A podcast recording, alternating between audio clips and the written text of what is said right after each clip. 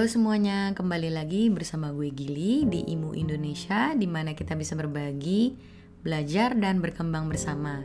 Di episode kali ini gue kedatangan tamu spesial yaitu Vanessa Adverta Fortuna. Beliau adalah seorang vocal coach. Di sini gue tertarik sekali dengan cara pengajaran beliau yang di mana ia mengajarkan self acceptance melalui vokal lessonnya beliau. Penasaran kan? Yuk langsung aja yuk. 3, 2, 1 Halo Nes, apa kabar? Hai Gili, baik-baik saja. Makasih loh udah bersedia jadi tamu di IMU Indonesia biar bisa sharing-sharing knowledge-nya sama teman-teman IMU di sini. Sama-sama. Asik. Gimana Nes, cerita-cerita nih, boleh ya? Boleh dong, boleh Asik. banget. Lu Makasih Mau nanya. diajakin. Apa? Ah, ah, ah, mau nanya, lu sejak kapan sih udah mulai berkecimpung di dunia vokal? Dari kecil atau umur berapa tuh? Kalau belajarnya sih ya dari kecil. Cuma kalau misalnya benar-benar serius di vokal sih, gue baru sadarnya setelah gue lulus SMA. Sebenarnya itu kalau kalau gue belajarnya pertama kali sih sebenarnya umur umur mungkin umur 8 tahun kali ya 7-8 tahun lah gitu pertama kali banget nih pertama kali banget. Cuma kalau misalnya seriusnya banget sih eh lulus SMA benar I see. gitu. Jadi Hmm, eh, kalau awal-awal sebenarnya gue les pada umur 7-8 itu tuh kayak awalnya sih sebenarnya iseng-iseng awalnya gitu karena bokap gue tuh suka eh, dikasih tahu sama teman-temannya kalau nih anak lo kayak bisa nyanyi nih gitu soalnya gue tuh dulu katanya waktu kecil kalau ngikutin lagu tuh kalau denger lagu gue tuh ngetap temponya tuh bener gitu loh wow. wow. katanya terus nih anak lo musikalitasnya bagus nih katanya gitu coba aja lo lesin vokal katanya udahlah Nice. Tapi kan karena namanya juga ya masih anak kecil ya. Maksudnya ya bosen-bosenan gitu. Tiga bulan terus keluar. Gitu kan. Terus les keyboard les keyboard eh les apa tuh organ ya elektron di Yamaha. Terus udah itu tiga bulan. Habis itu bosan cabut lagi gitu. Terus sampai kelas 6 SD gue diajak sama nyokap gue untuk datang ke Alpha Music Studio namanya. Gitu. Eh, kak Alpha baru buka nih di Depok yuk coba yuk datang ke sana yuk ikut. Ada apa sih kayak seminar-seminar gitu deh. Datanglah gue ke sana terus gue pengen banget nih ceritanya tapi nggak dibolehin sama bokap gue. Gitu. gue pulang ke rumah gue bilang pak aku mau les vokal. Enggak gitu soalnya aku lihat kamu tuh nggak pernah serius katanya gitu. Jadi nggak pernah serius kayak eh, les vokal pertama tiga bulan keluar. Les keyboard organ tiga bulan keluar. Les piano klasik setahun keluar gitu. Jadi nggak pernah ada yang serius gitu. Makanya terus bokap gue bilang nggak boleh. Katanya gitu. Terus gue kayak ya nggak boleh. Terus gue nangis terus gue nangis nangis banget sih sebenarnya itu. Adventurous ya Anda tuh ya? angin-anginan kayaknya tuh ya gue ya terus udahlah Masuk akhirnya angin lu. masuk angin bener terus udah deh akhirnya mulailah gue eh, apa sih namanya kayak eh eh, nga- apa sih namanya kayak ngerayu bokap gue lah gitu ngerayu bokap gue ayo dong boleh dong gitu nggak boleh juga sampai akhirnya entah bagaimana nyokap gue ngobrol ke bokap gue akhirnya bokap gue eh, apa namanya panggil gue terus dia bilang oke kamu boleh les vokal tapi dengan syarat lo nggak boleh nggak masuk dan lo nggak boleh terlambat dan itu Katanya. Oh, kecuali nice. gue sakit banget nggak bisa nggak bisa turun dari tempat tidur gitu atau gue nggak bisa nyanyi baru gue boleh nggak masuk baru boleh izin gitu udah akhirnya gue ikutan itu berjalan lah akhirnya sampai tujuh tahun Nice. Tujuh tahun itu berarti sejak SD 6 ya tadi lu bilang ya? Kelas 6 SD sampai 3 SMA. Hmm. Nice, nice. Jadi dari SD 6 itu pas kuliah lu juga memang lu juga yang mutusin lu mau ngambil vokal kontemporer gitu. Ah, pas kuliah tuh sebenarnya lucu. Tadinya gue masuk psikologi. Tapi bokap gue bilang kerjaan lo kayak nyanyi doang. Lo pikirin lagi deh gitu. Lo pikirin lagi bener gak nih lo mau kuliah psikologi? Karena jangan sampai gue udah bayar terus lo nggak serius nih gitu. Soalnya gue lihat kerjaan lo nyanyi doang. Ada bokap gue gitu ya udah akhirnya gue apa namanya gue coba lah gitu ya maksudnya uh, gue gue pikirin dulu gitu. Sampai suatu hari ceritanya uh, nyokap gue ajak gue makan satu restoran di Depok. Terus gue ngeliat ada satu pengamen. Terus dia suaranya bagus banget tapi gue yakin dia nggak pernah les nyanyi gitu. Nah di situ entah bagaimana dan dari mana datangnya tiba-tiba ilham itu datang ke gue dan si ilham ya? si ilham ini datang ke gue terus gue mikir gini kayaknya kalau gue bisa ngajarin dia nyanyi, kalau gue punya wadah untuk dia bisa sekolah nyanyi dan belajar nyanyi dengan baik, kayaknya dia bisa dapat rezeki lebih banyak dari ini. Itu. Waktu itu gue mikirnya gitu. Wah. Zaman lulus SMA. Gitu. Sampai akhirnya gue pulang ke rumah, gue bilang sama bokap gue, oke okay, pap, uh, gue mau sekolah musik aja. Gue bilang gitu, karena gue pikir kalau misalnya gue mau bikin sebuah institusi, apa pun itu ya judulnya ya, mau rumah singgah entah mau apa pun gitu maksud gue uh, akan jauh lebih baik kayaknya kalau gue bisa uh, apa sih namanya kalau gue bisa punya satu pegangan gitu yaitu si legalitas gue untuk mengajarin gitu nice wow Gile lu masih muda aja udah berhati mulia banget ya. Bisa kepikiran sampai sana ya. Gak tahu itu juga si Ilham ini datang begitu saja. Mau membantu Nice, si Ilham. Bagus tuh Ilham tuh. wow. Tapi gini, yang bikin lu decide buat ngambil vokal kontemporer instead of edukasi gitu. Hmm. Hmm, kenapa? Uh, kan kan lu passionnya nih, lu pengen membangun wadah untuk mengajarin orang-orang supaya bisa lebih baik lagi gitu dalam dunia vokal gitu kan? Betul. Kenapa nggak ada nggak nggak ada edukasi? Gitu. Nah itu dia tuh sebenarnya. Uh, entah kenapa waktu itu gue milihnya vokal kontemporer uh, karena pemikiran gue waktu itu gini sebenarnya sih. Uh, gue kan pengen ngajar performance. Gue pengen ngajar perform.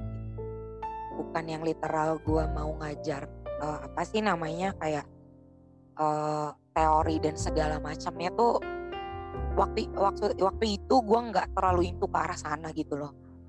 Gil jadi kayak gue pengennya tuh uh, apa namanya waktu itu yang gue pikirin adalah gimana caranya gue bisa ngajar mereka supaya mereka bisa perform dengan sangat dengan baik gitu dengan mumpuni sebenarnya gitu.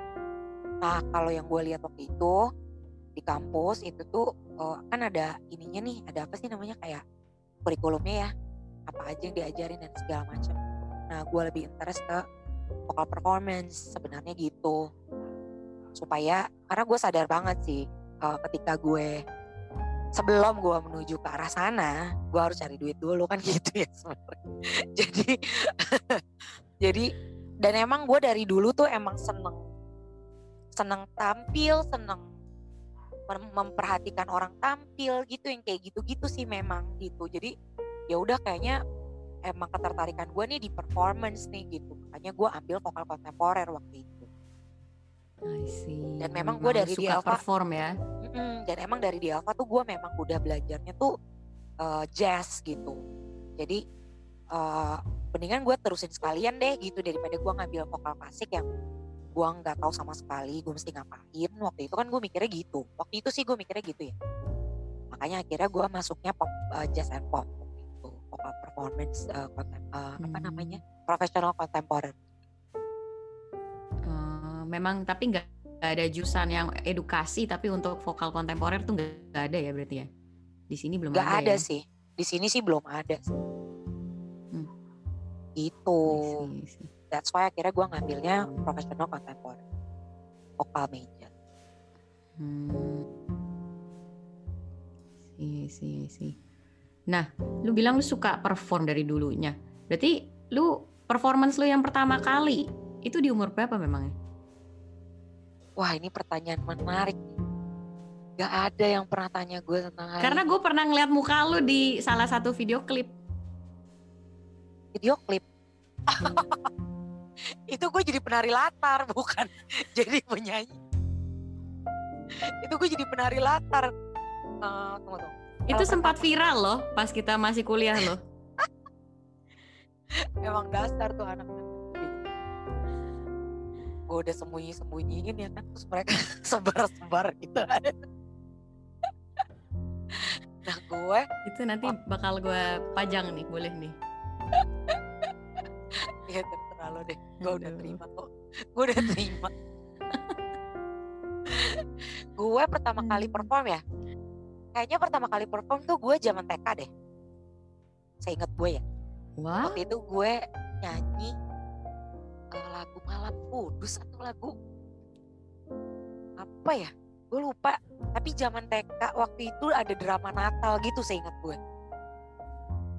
Itu pertama kali gue Ah. perform gitu. Itu pun juga rame-rame sebenarnya. Perform ya maksudnya Iya. perform rame-rame gitu. Pertama kali itu itu. Tapi kalau eh perform, maksudnya itu performance yang emang emang di depan banyak orang yang gua nggak terlalu kenal juga gitu ya. Kalau misalnya perform di depan keluarga gue sih sering nih dari gua kecil malah. Jadi jadi gue kayak suka naik di kursi gitu terus kayak lihat dengerin aku nyanyi dong. Ini cerita yang menarik nih dari sisi yang kita nggak pernah tahu dari seorang Vanessa Adverta Fortuna ini.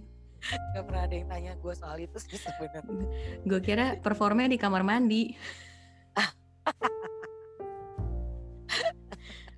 Performnya di kamar mandi. Dasar. aduh.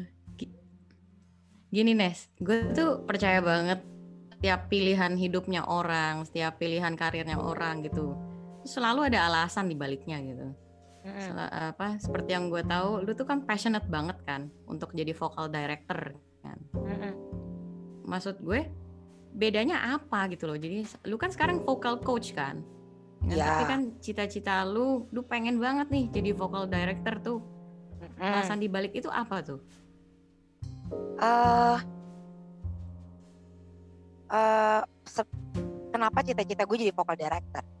Sebenarnya gue melihat vocal director ini menjadi sebuah profesi yang menarik karena gue harus memposisikan diri gue sebagai seorang performer dan seorang pendengar. Gitu. Jadi gue punya dua kacamata. Ini yang gue tahu sampai saat ini ya. Eh, jadi ada dua kacamata yang harus gue sadari ketika gue ngedirect vokal. Gue harus menjadi seorang pendengar yang kalau misalnya gue dengerin lagu ini akan membosankan atau enggak ya kalau misalnya dengan cara ini. Dan di sisi yang lain gue harus menjelaskan ke si penyanyi dengan cara yang mudah dimengerti supaya nyanyiannya dia bisa memenuhi apa yang pendengar mau gitu. Jadi it's like something like men- buat gue itu tuh sangat menarik. Gue tuh sutradaranya gitu. Ngerti gak sih lo? Kayak hmm, hmm. gue sutradaranya. Oh iya lagu ini tuh lagu gloomy ya. Oke lagu gloomy tuh kalau misalnya di film tuh oke gloomy-nya tuh yang kayak gimana ya? Oh gloomy-nya tuh misalnya pagi-pagi mendung. Habis itu setnya tuh shotnya tuh di eh, depan rumah ada satu eh, kursi dan segala macam gitu. Maksudnya gue yang arrange. Gue yang arrange shotnya tuh seperti apa. Nah itu juga yang gue lakukan ketika gue lagi ngedirect vokal sebenarnya itu gitu jadi gue dengar lagunya kayak gimana gue dengar karakter vokalnya seperti apa terus gue melihat dari sisi pendengar kalau misalnya dengar lagu ini tuh maunya kayak apa ya tentunya Nah, dengan sesuai nih. dengan kalau lu bilang vocal director kalau lu bilang vokal directing berarti kan itu kan uh, si director yang mengarahkan si penyanyi menginterpretasikan si lagu itu kan. Tapi gimana dari sisi interpretasi si performernya sendiri gimana? Nah, kalau gue makanya selalu ada selalu ada workshop. Selalu ada workshop sebelum gue ngedirect vokal. Itu gue bener-bener kayak maksudnya gini gue akan ngobrol sama si penyanyinya gue akan korek dulu dia kayak gimana. Uh, lo kalau misalnya lagi sedih kayak apa sih gitu? Terus menurut lo lagu ini tuh kayak apa sih ceritanya? Menurut lo lo punya cerita apa sih uh, atau apa yang lo bayangkan sih ketika lo nyanyi lagu ini gitu? Dengan musik yang seperti itu apa sih yang lo bayangin? Sebenarnya gue tuh hanya bikin apa ya uh, bikin bold gitu apa yang dia mau sebenarnya tuh gitu. Dan gue mengarrange itu supaya pendengarnya ini nggak bosen dan uh, at least bisa sampai ke telinga dan hati pendengarnya sebenarnya gitu. Itu yang gue itu kerjaan gue bikin bold aja interpretasi itu kan penting ya soalnya ya supaya lagu ini emang benar-benar jadi lagunya dia gitu lebih mengarahkan ya jadinya ya. Lebih mengarahkan ya emang it's vocal directing. Hmm. sih jadi kepuasan itu nggak lo dapet apa kalau jadi vokal coach aja gitu? Sebenarnya gua dapatkan juga maksudnya ayah ada yang beda ada yang berbeda lah gitu. Uh, kepuasannya berbeda gitu ketika gue menjadi vokal coach dan gue menjadi vokal director gitu uh, kalau vokal coach kan lebih kayak oh progresnya anak-anak gue baik ya sangat menyenangkan gitu. Uh, terus uh, pokoknya hal-hal yang kayak gitu. Kalau kalau sebagai vokal director gue punya kepuasan yang beda lagi gitu. Dan pasti juga uh, apa namanya hal hal yang bikin gue seneng itu beda-beda di setiap lagu dan setiap penyanyi gitu loh. Artinya sih kayak ya beda banget. Nggak bisa di nggak bisa disamain sebenarnya gitu. Kalau menjadi vokal coach kadang-kadang memang ya pasti ya namanya guru gitu. Pasti ada kejenuhan lah ketika dia mengajar selalu mengajar hal yang sama gitu. Tuh selalu itu selalu terjadi gitu. Kita nggak bisa pungkiri hal itu. Dan itu sebenarnya yang membuat gue uh, apa namanya kadang-kadang ya suka naik turun. Bukan naik turun sih kayak mood gue tuh naik turun kalau gue. Gue lebih bisa menjaga mood gue ketika gue ngederek vokal daripada gue uh, ngajar gitu sebenarnya ya. Makanya gue lebih seneng gue dibilang vokal mentor daripada vokal coach. Gitu karena secara teknikal juga gue bukan I'm not that good at teknik gitu. Jadi uh, gue mengerti apa yang harus gue lakukan gue sangat mengerti Uh, tapi kalau misalnya mau dibandingkan sama guru-guru vokal yang lain mah pengetahuan gue tentang teknik atau pengaplikasian gue tentang teknik sih nggak ada apa-apanya gitu. Nanti gak sih? Kalau misalnya gue mau dibilang sebagai guru vokal ya dan vokal coach gitu. Makanya uh, gue lebih gue lebih seneng kalau gue dibilang jadi seorang vokal mentor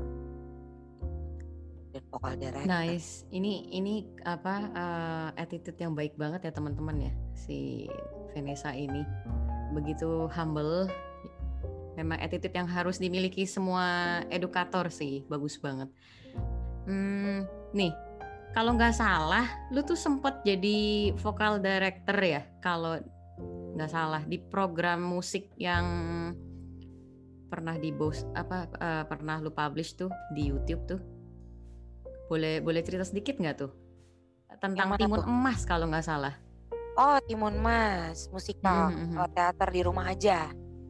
Ya, ya, ya, ya. Ah, Waktu itu gue diajakin, gue diajakin sama ada namanya Mia Jo, Mbak Mia, untuk uh, bantuin Mbak Mia sebagai vokal director di uh, ceritanya dia di Timun Mas ini. Mia Jo ini produser, dia yang bikin skah dan segala macam itu kebetulan dulu gue nah, juga pernah kan bantuin. kalau nggak salah hmm, sorry. Kalau nggak salah uh, ada beberapa di sana tuh yang pemerannya tuh nggak ada background vokal sama sekali ya? Ya ya betul. Wah, itu ngedirectnya gimana tuh? Nah, menariknya kalau kita ngedirect sebuah musikal, uh, sebenarnya sama aja sih ngedirect apa pun juga sama sih. Nyanyi itu butuh yang namanya acting juga. Dan acting itu gue belajar, maksudnya gue ngobrol-ngobrol sama teman-teman yang dulu gue sempet ngedirect vokal untuk musikal yang lain juga kan ya. Gue ngobrol-ngobrol sama teman-teman cast gitu. Ada satu temen gue uh, yang main di sana bilang gini, acting tuh bukan berpura-pura loh. Acting itu berusaha untuk merasakan dan menjadi apa yang dimau. Gitu. Maksudnya, apa yang harus, apa, maksudnya berusaha untuk menjadi hal itu gitu. Bukan berarti kita berpura-pura. Menjiwai ya. ya. Menjiwai berarti. Hmm. Menjiwai. Bukan men, ber, bukan berpura-pura. Jadi misalnya lo nangis nih gitu lo bukan pura-pura nangis gitu tapi lo men-trigger diri lo supaya diri lo bisa nangis gitu loh gitu nah, ketika gua ketika gua uh, tahu hal itu gitu. Gue jadi kayak wow it's really good. Karena gua waktu itu uh, pas kuliah skripsi gua itu tentang interpretasi mempengaruhi ekspresi bernyanyi. Gitu jadi kayak wah ini relate banget ya. Nah ketika gue akhirnya ngedirect vokal yang salah satunya tim juga gitu. Menurut gue uh, apa namanya nggak ada masalah ketika lo nggak punya basic nggak punya basic nyanyi gitu ya. Ya it's good ketika lo punya basic nyanyi karena ya ini memang drama musikal yang lo diperlukan untuk bernyanyi gitu. Cuma ketika lo terpilih dan lo nggak uh, apa namanya lo nggak punya basic nyanyi sebenarnya nggak ada masalah ketika lo punya mindset bahwa uh, gue bisa nyanyi gitu karena nyanyi itu all about mental gitu. Jadi 20% ini gue baca di jurnal dari Amerika 20% yang mempengaruhi keberhasilan bernyanyi itu teknik 80% lainnya itu mental gitu. Nah ketika lo nggak punya basic nyanyi tapi lo yakin kalau lo bisa nyanyi itu udah modal yang sangat baik gitu. Jadi uh, ketika gue menghadapi orang-orang yang tidak bisa nyanyi menurut mereka tidak bisa nyanyi karena menurut gue setiap orang bisa ngomong pasti bisa. Masalah bagus atau enggak itu beda cerita ya. Tapi kalau bisa nyanyi pasti bisa bernyanyi. Uh, makanya gue jadi nggak maksudnya gini. Oke okay, lo seorang aktor lo seorang aktris di sini lo main musikal ketika lo udah mengiyakan pekerjaan ini gue berharap lo bisa melakukan yang terbaik dari apa yang lo punya that's it.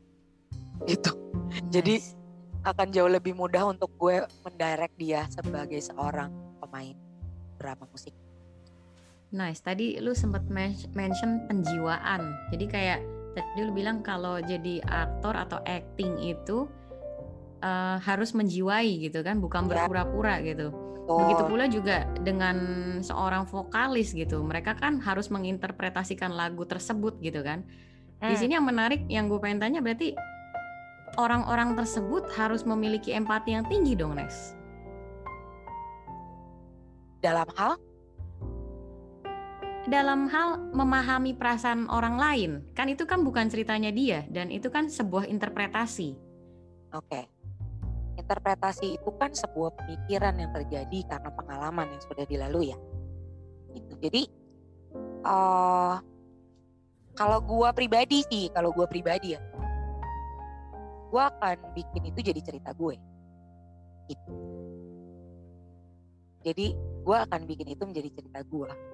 Yang gue nyanyikan, yang gue harus uh, melodikan itu adalah kata-kata gue pesan yang gue mau sampaikan sehingga gue akan menga, uh, gue akan memasukkan andil pengalaman dan pengetahuan yang gue punya ke dalam apa yang gue mau lakukan. Jadi uh, sesuatu yang bukan berarti kita harus jadi orang lain, ya kita harus jadi diri kita sendiri tetap gitu. Karena ya gue satu-satunya orang di dunia ini dan lo juga satu-satunya orang di dunia ini yang bisa kayak gini gitu lo ngerti nggak? Misalnya uh, karena kalau lo kalau lo jadi orang lain akhirnya nggak ada gunanya men. Lo berperan sebagai seorang misalnya ya untuk musikal ya. Ini tadi kita lagi ngomongin musikal. Ya. lo mau ngomongnya mau konteksnya musikal atau apa pun? Musikal, musikal. musikal ya. Misalnya Timun Mas gitu. Timun Mas ini karakternya seperti apa sih? Oh dia skeptis banget. Terus dia pesimis dia dan segala macam. Oke. Eh, karakter-karakter ini ada nggak ya di dalam diri gue ketika gue ada dalam keadaan itu apa yang gue lakukan ya? Gue akan punya gesture seperti apa dan segala macam gitu. Jadi memang harus ada pendalaman karakter tadi kalau misalnya di kalau misalnya di musikal gitu ya. Lo harus tahu banget karakter yang lo nyanyiin apa. Karena kalau di musikal gue akan dengan sangat bebas untuk merubah bunyi lo sesuai dengan karakter yang harus lo main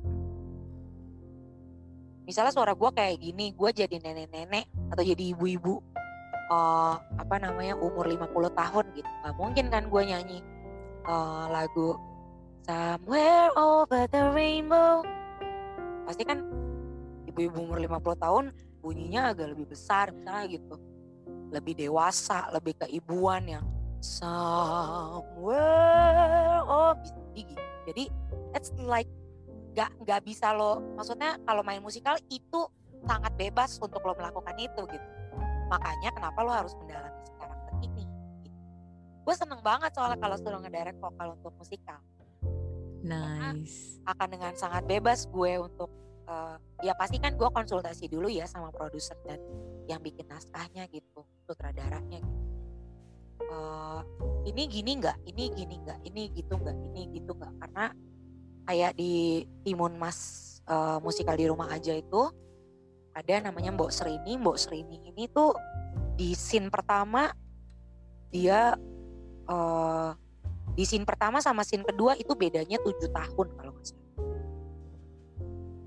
Di scene kedua sama ke yang berikutnya itu kalau nggak salah pokoknya bedanya hampir 15 tahun Wow, Nah, itu suara- ngedirect berbagai berbagai karakter susah juga ya de- dengan Suara satu pemeran yang sama ya. iya suara manusia kan berubah ya kan? Makanya kita harus tentukan nih yang pertama suaranya kayak apa? Ketika tujuh tahun kemudian bunyinya kayak apa? Ketika 15 tahun kemudian bunyinya kayak apa? Gitu. Jadi itu yang itu yang buat gue menarik kalau misalnya gue harus mendirect sebuah dan memang si sutradaranya sih gokil makanya gue bisa segitunya ngeluarin apa yang ada di otak gue gitu loh Eh ya balik lagi ya eh, apa namanya satu frekuensi dan segala macam Yes. tapi itu yang kira-kira gue lakukan ketika gue ngedirect vokal Timun Mas di rumah aja itu Nice, nice. Wow. It's good to know. Wow. Ini Itu menarik, benar-benar se- uh, sebuah sisi yang memang gue sendiri juga nggak pernah lihat dari seorang Vanessa. Nice. Terus gini. Terus ini Nes. Aduh, Apa dulu kan lu pernah cerita sama gue kan. Kalau lu tuh uh, ngajarin vokal ke anak-anak murid lu. Lu tuh selalu ingin mengenalkan self acceptance ke mereka. Ya kan? Ini kalau gue boleh bertanya, apakah ini adalah sebuah kontribusi dari diri lu karena lu pernah ngelewatin sebuah trauma kah atau masalah apakah yang tentang diri lu yang lu nggak pernah bisa menerima diri lu apa adanya? Hmm. Soalnya gue percaya kalau filosofi pengajaran seseorang itu selalu ada sebuah alasan yang resonate dengan dirinya. ya Boleh Eh, cerita?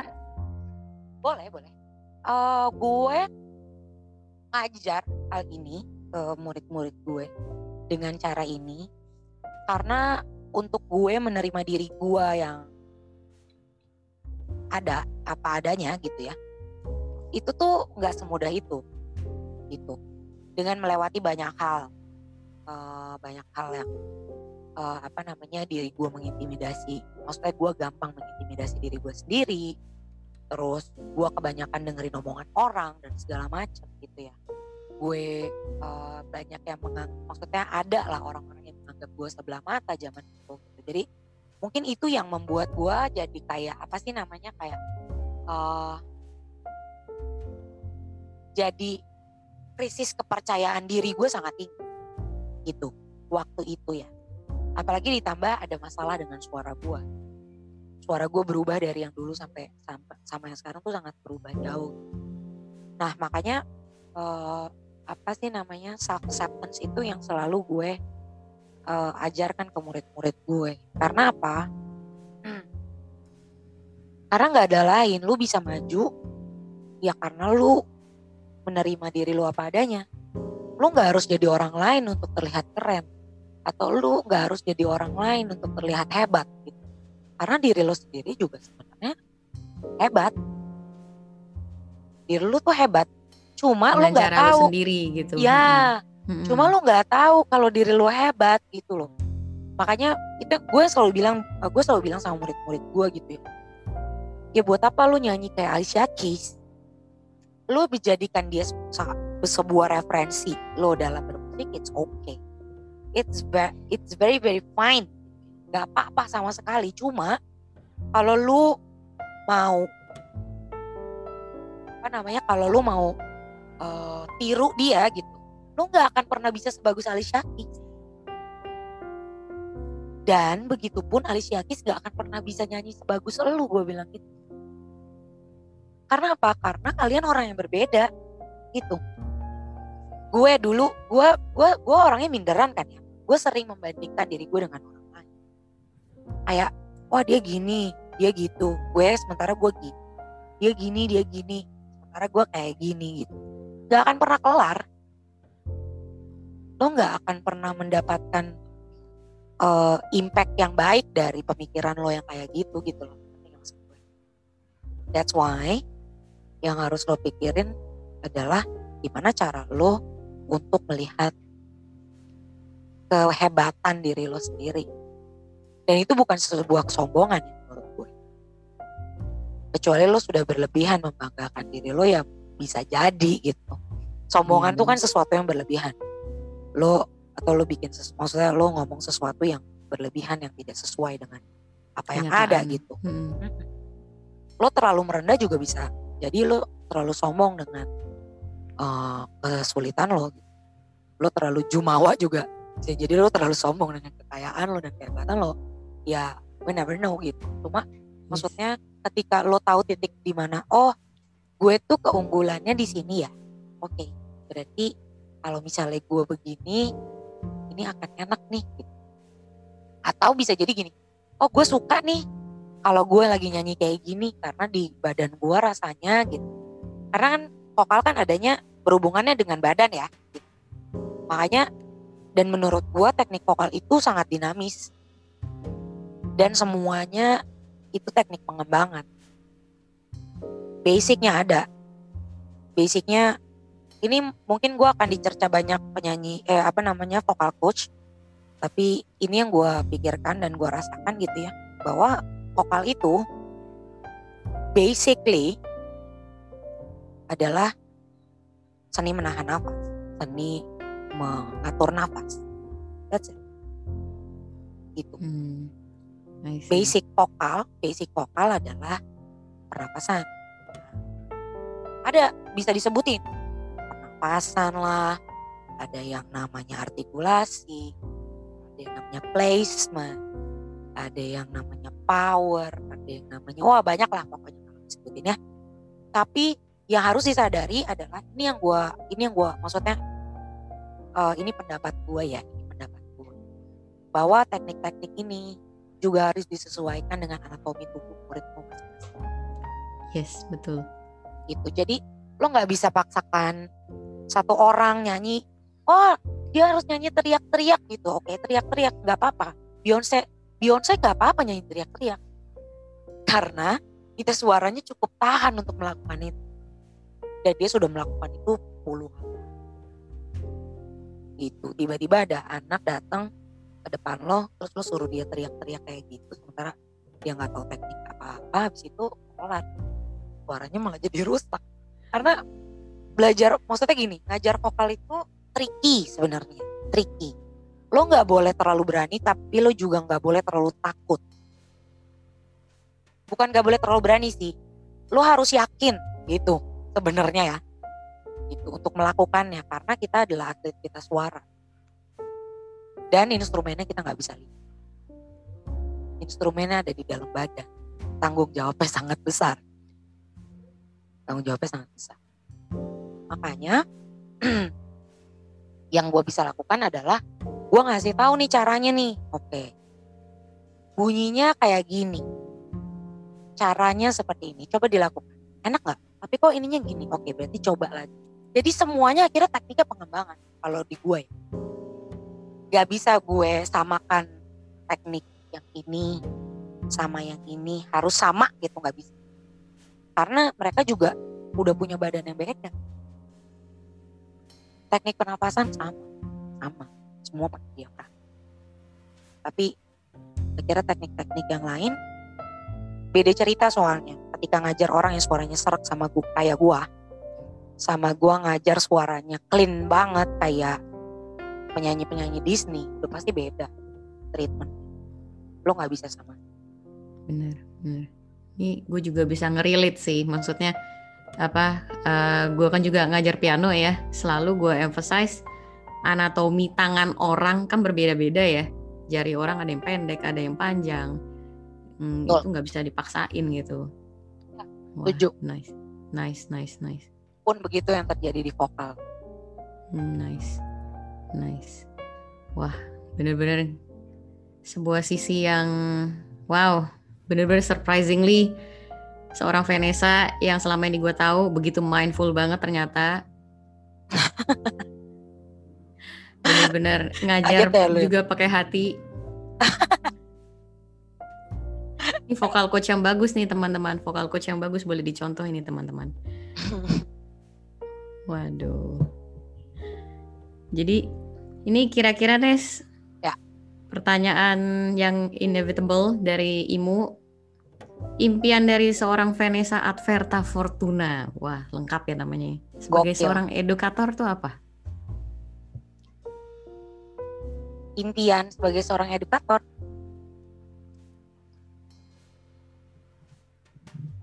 Apa ya? Impian gue sih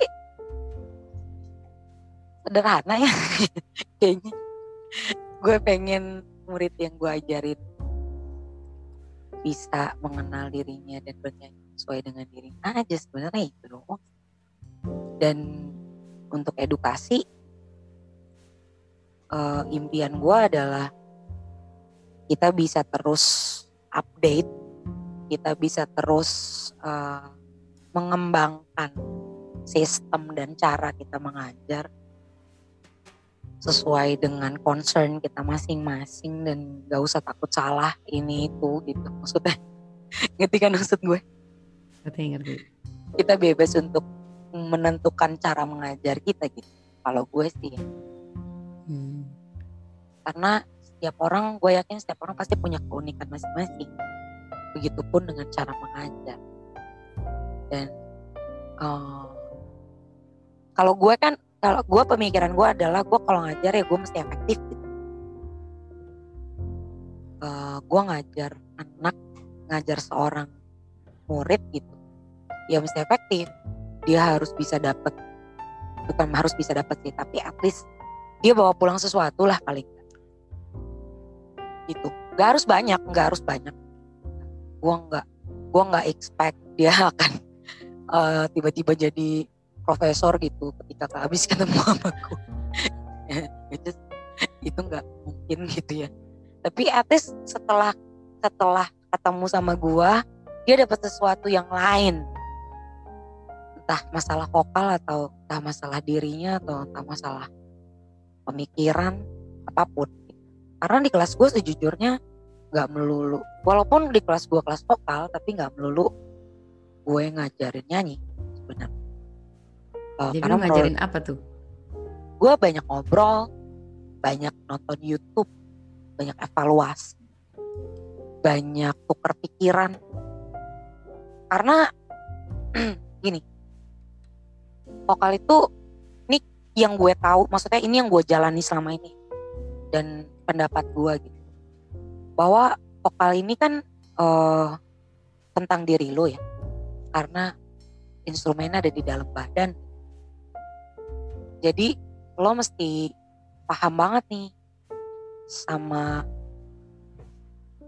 apa yang terjadi di dalam badan lo dan pikiran lo gitu.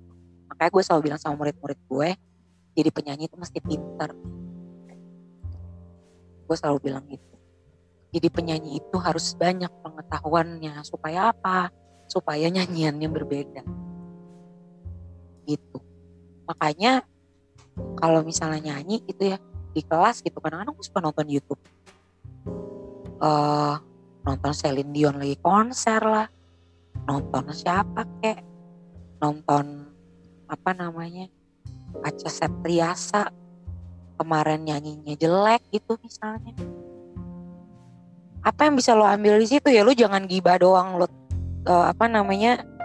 Ngajak apa ngeledekin si Aca Septriasa yang nggak pemanasan terus langsung nyanyi tiba-tiba dia falas ke mana-mana which itu sebuah hal yang sangat manusiawi gitu. Orang apa namanya kita suaranya di, di dalam badan.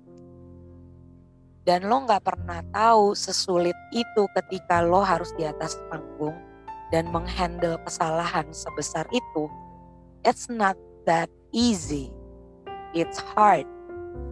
Untuk lo kembali ke sebuah hal yang bener lagi itu susah.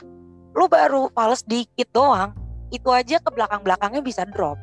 Apalagi ini udah salah nada udah pasti susah untuk lo kembali lagi gitu. Jadi kadang-kadang kan kita taunya kan it's for uh, apa namanya ini untuk perbincangan. Ya untuk entertain aja gitu. Tapi nice. lo nggak bisa lo nggak pernah bahas itu dari segi seorang penyanyi ngerti? Untuk seorang penyanyi itu nggak gampang melakukan itu ya dan lo tetap nyanyi di keadaan yang kayak gitu bagus anaknya nggak pingsan di tengah di tengah panggung karena itu beban mental loh sangat-sangat sulit untuk menghandle hal itu gitu. Wow. Untuk wow. lo bisa untuk lo kayak ya itu susah gitu. Makanya kalau gue sih uh, bukan berarti gue juga orang seorang penyanyi dan vokal director dan vokal coach yang uh, apa namanya nggak pernah ngeledekin orang. Gak, gue juga pernah kok. Zaman dulu gue juga kalau dengerin orang nyanyi fals juga gue kayak, eh, oh gitu sih. Tapi semenjak gue menjadi seorang vokal coach, mak, semenjak gue menjadi seorang vokal director, hal itu gue rubah. Semenjak gue menjadi seorang performer, eh, performer, hal itu gue rubah. Karena apa? Karena gue ngebayangin kalau gue lagi ada di atas panggung tiba-tiba orang melakukan apa yang gue lakukan itu tuh rasanya pasti nggak enak. Kayak ya udah sih namanya juga fals dikit udah kali. Nanti sih kayak iya iya bener. Jadi menarik lo, sih. Balik lagi yang gue ta bisa gue tarik di sini adalah uh, lu ngajarin anak murid lu untuk tidak mengejudge orang lain pada akhirnya supaya dia juga nggak nggak self judgment juga ya. Betul. Itu dia ini. Nice. Ketika lu membiasakan diri lu untuk ngejudge orang lain gak menutup kemungkinan lo akan ngejudge diri lo sendiri. Dan so hard with yourself.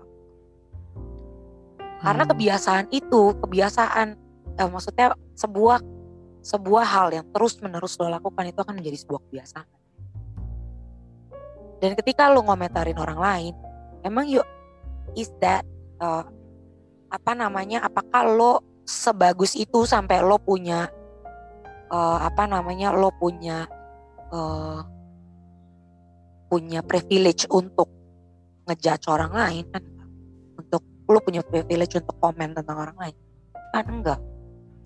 Gue aja gue aja komenin orang kalau gue diminta atau gue diminta jadi juri. That's it banyak kan orang ketemu nice. gue aduh gue nggak mau lah mau nyanyi depan Nesa nyanyi depan vokal coach gitu. Gue bukan vokal coach kalau ketemu sama lo lagi nongkrong begini kali gitu lo ngerti gak sih? Semenjak gue menjadi vokal coach dan vokal director gitu ya maksudnya gue mengerti akan hal itu gitu. Gue nggak mau terlalu banyak ngejudge orang lain bukan nggak mau terlalu banyak sih. Gue nyetop hal kebiasaan itu karena itu nggak bagus buat diri gue jadi lu juga akan self judgmentnya jadi kencang ya? Ya, dan coba deh gampang lu drop. Mm-mm. iya dan coba deh lu maksudnya gini lu akan gampang drop di panggung ketika lu ngejudge orang. Serius. Karena lu akan berpikir hal yang sama orang akan melakukan itu juga sama lu gitu. Wow Ya kan? this is deep.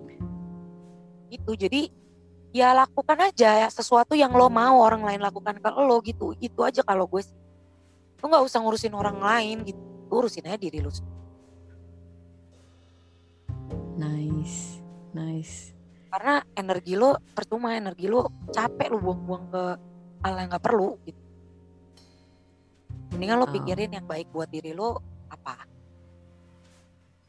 Benar benar benar. Gue setuju sih sama poin mendingan lo sibuk untuk criticize yourself daripada lo mengkritik orang lainnya akhirnya lo kritik juga nggak ada ngaruhnya apa-apa buat dia gitu.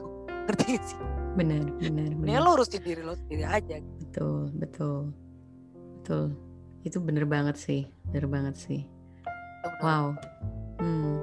Wow Nes bener-bener bincangan kita hari ini ngajarin gue banyak hal membuka uh, perspektif perspektif baru lagi buat gue. Gue juga rasa ini teman-teman imu di sini yang ngedengerin juga bakal dapat banyak Tuh, amin. Nah, bakal bakal banyak dapat insights baru, info baru, bener-bener wow.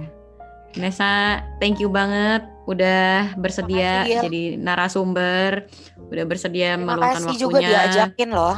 Terima kasih udah Ah, udah. diajakin.